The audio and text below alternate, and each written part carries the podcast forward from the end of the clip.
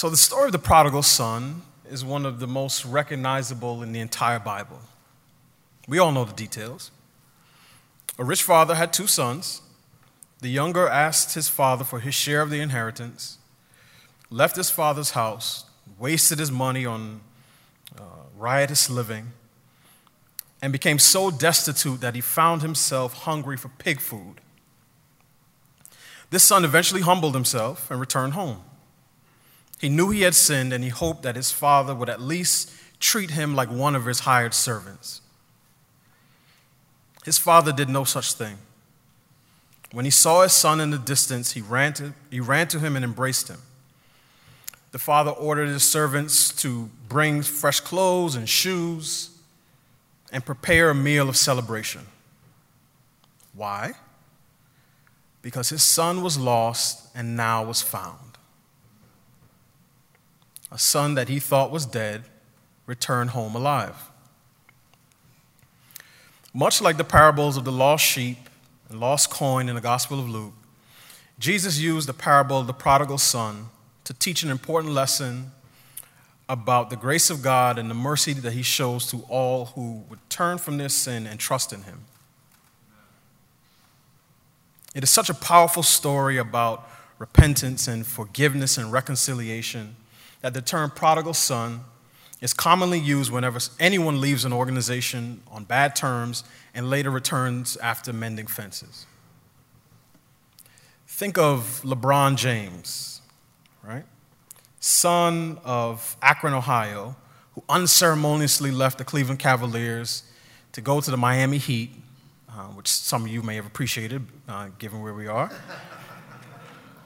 and then returned to help his hometown team win their first and only NBA championship. It warms the heart to see a child reconcile with his parents after st- straying from their values and principles that they instilled in him. But what do we do when the prodigal in question is a father? What happens to a culture when large numbers of men have exited the workforce and spend their days high on drugs and hooked on porn? What happens to a country when men trade the nuclear family and multi generational legacy for intentional co parenting and multiple partner fertility? What happens to women and children when men discharge their God given responsibility to provide for their offspring onto an ever expanding au pair state that is more than willing to take up residence and exercise authority in their home. We know what happens because we see the results all around us. At worst, a wasteful son will cause his parents heartache. Proverbs 10:1 says, "A wise son makes a, a glad father, but a foolish son is a sorrow to his mother." Prodigal fathers, on the other hand, leave children and their mothers vulnerable, both to poverty and the predations of other men. Put simply, absent men make women and children less safe and secure. This is why you see multiple references to God's care and concern for widows and orphans in the scriptures. On average, men are larger and stronger and more aggressive than our female counterparts. This is why we build structures and fight wars. It's also why we have carried the weight of providing for our wives and children on our shoulders, both figurative, figuratively and literally, since the beginning of time. But our prodigal father problem goes far beyond physical abandonment. As was the case in the garden, too many men have stood silent as serpents engage in dialogue with their wives about God's created order.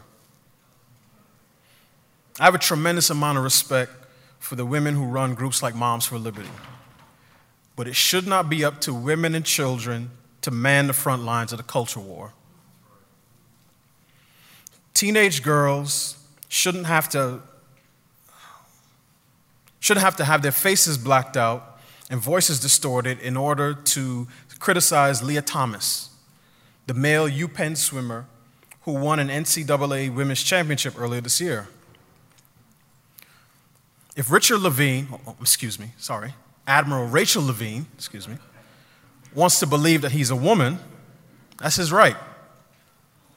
But when he and the activists that power the trans lobby want to make hysterectomies, double mastectomies, and penile inversions for confused kids federal policy, there should be an army of fathers waiting for them and willing to stand up to his delusions.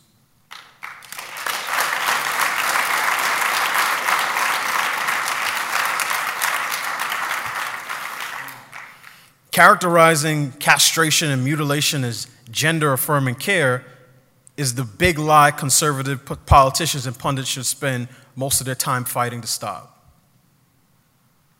If not, we will have a generation of Franken kids with mangled bodies and scarred minds who will hate the adults who allowed this madness to happen. So, how do we get so many prodigal fathers? It's a good question. One factor has been the decades long demonization of men from politicians, academics, activists, and corporations who believe that oppressing men is the most fundamental desire, oppressing women, excuse me, is the most fundamental desire of men. These people see the decline of men's educational attainment, workforce participation, wages, cultural and political influence as net benefits for the sisterhood. The net effect has been mass demoralization and, mass, and emasculation of the American male. College students in 2016 needed coloring books and comfort animals to deal with uh, the results of an election that they didn't agree with. And now grown men speak in the language of personal therapy. References to trauma caused by minor disputes abound in our political discourse. Prodigal fathers seeking their own safety and security have made the world more dangerous for women and children. Look no further than the shooting, the mass shooting in Uvalde, Texas, to see this reality in action. The shooter was a disaffected and disconnected teen male who spent too much time online and not enough time with two loving parents who were committed to his well being. He cared so little about, about his own life that he was willing to take the lives of innocent children and teachers. But there's also a lesson to be learned from the indecisiveness and cowardice of the police officers who stood in the hallway for far too long while a crazed killer executed women and children. One officer had the presence of mind to get some hand sanitizer but I can assure him that no amount of Purell will erase a guilty conscience. This is the vision of manhood C.S. Lewis described in The Abolition of Man. He said, In a sort of ghastly simplicity, we remove the organ and demand the function. We make men without chests and expect of them virtue and enterprise. We laugh at honor and, shocked, and are shocked to find traitors in our midst. We castrate and bid the geldings fruitful we need to completely do away with gelded conservatism. The type of ideology in which right leaning organizations and leaders complain about the left's imposition of cultural orthodoxy, then capitulate to its demands. What does gelded conservatism look like? It is Fox News. See, this is the problem when you, when you go digital and don't do your own notes. Sometimes the computer will skip on you, but it's all good. It is Fox News running a puff piece during Pride Month celebrating a teenage girl who transitioned to a boy at five years old. The segment had all the requisite euphemisms that you've come to expect from the left, including the standard, I'd rather a living son than a dead daughter. That line is strategically deployed for maximum emotional effect. The only difference was the pro America packaging that you're used to seeing on conservative media. So I know what you're all thinking. How do we move forward? The most logical question to ask when someone is not where they're supposed to be is always the same Where is he? So we should get used to asking the question, Where is his father, out loud and often? We should ask it every time we read a news story about a teenager committing a serious violent crime, whether a murder or carjacking. We should ask it every time we see a video on, on TikTok with a blue haired mother uh, swearing up and down that her son has known that he's a girl since the time he was born. And we should have asked it the moment we realized that BLM's black families and black villages guiding principles failed to use the words man, father, or husband, but highlighted the need to disrupt the nuclear family. We shouldn't just ask important questions, we should also promote important principles to the next generation of men. One is, is the success sequence that shows young adults who finish school, get a job, and have kids after they marry have a single digit chance of being in poverty by their mid 30s.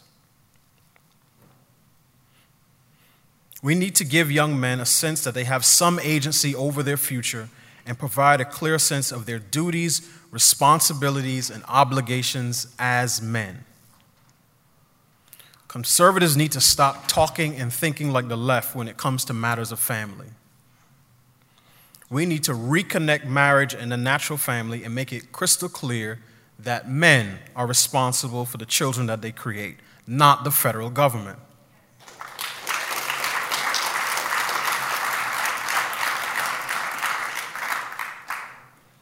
I've said it before the government is a terrible husband and an absent father because it has way too many households to support. So if some people want Big Daddy Corn Pop to be their dad, that's their choice. I say no thank you. So this needs to be a core guiding principle of, of conservative family policy moving forward reiterated and reinforced at every turn in our politics and culture through the pen, the purse, and the pulpit. All of these things need to be grounded in an acknowledgement that men and women were created by God, equal in dignity and worth, but different in form and function. God's, desire for, God's design for male and female is a blessing of divine providence. Our bodies literally fit together like a hand in a glove to propagate the human species. God designed men to worship Him, love and lead their wives, raise and train their children, and leave something of value to their descendants. The stakes could not be higher. Why? Because the Overton window has moved right in front of our children's bedrooms. From abortion on demand through nine months to the transgender craze. A key part of conservatism moving forward is to keep the barbarians at bay, which means we need all hands on deck. My hope is that the women who lost a mate, is that the woman who lost a mate, the daughter who lost a model, and the son who lost a mentor when men left their positions in their homes will all welcome men back with open arms in the spirit of forgiveness and reconciliation and I also pray that every man who was a prodigal today would stay in his rightful place for his good and the security of his family and children. Thank you.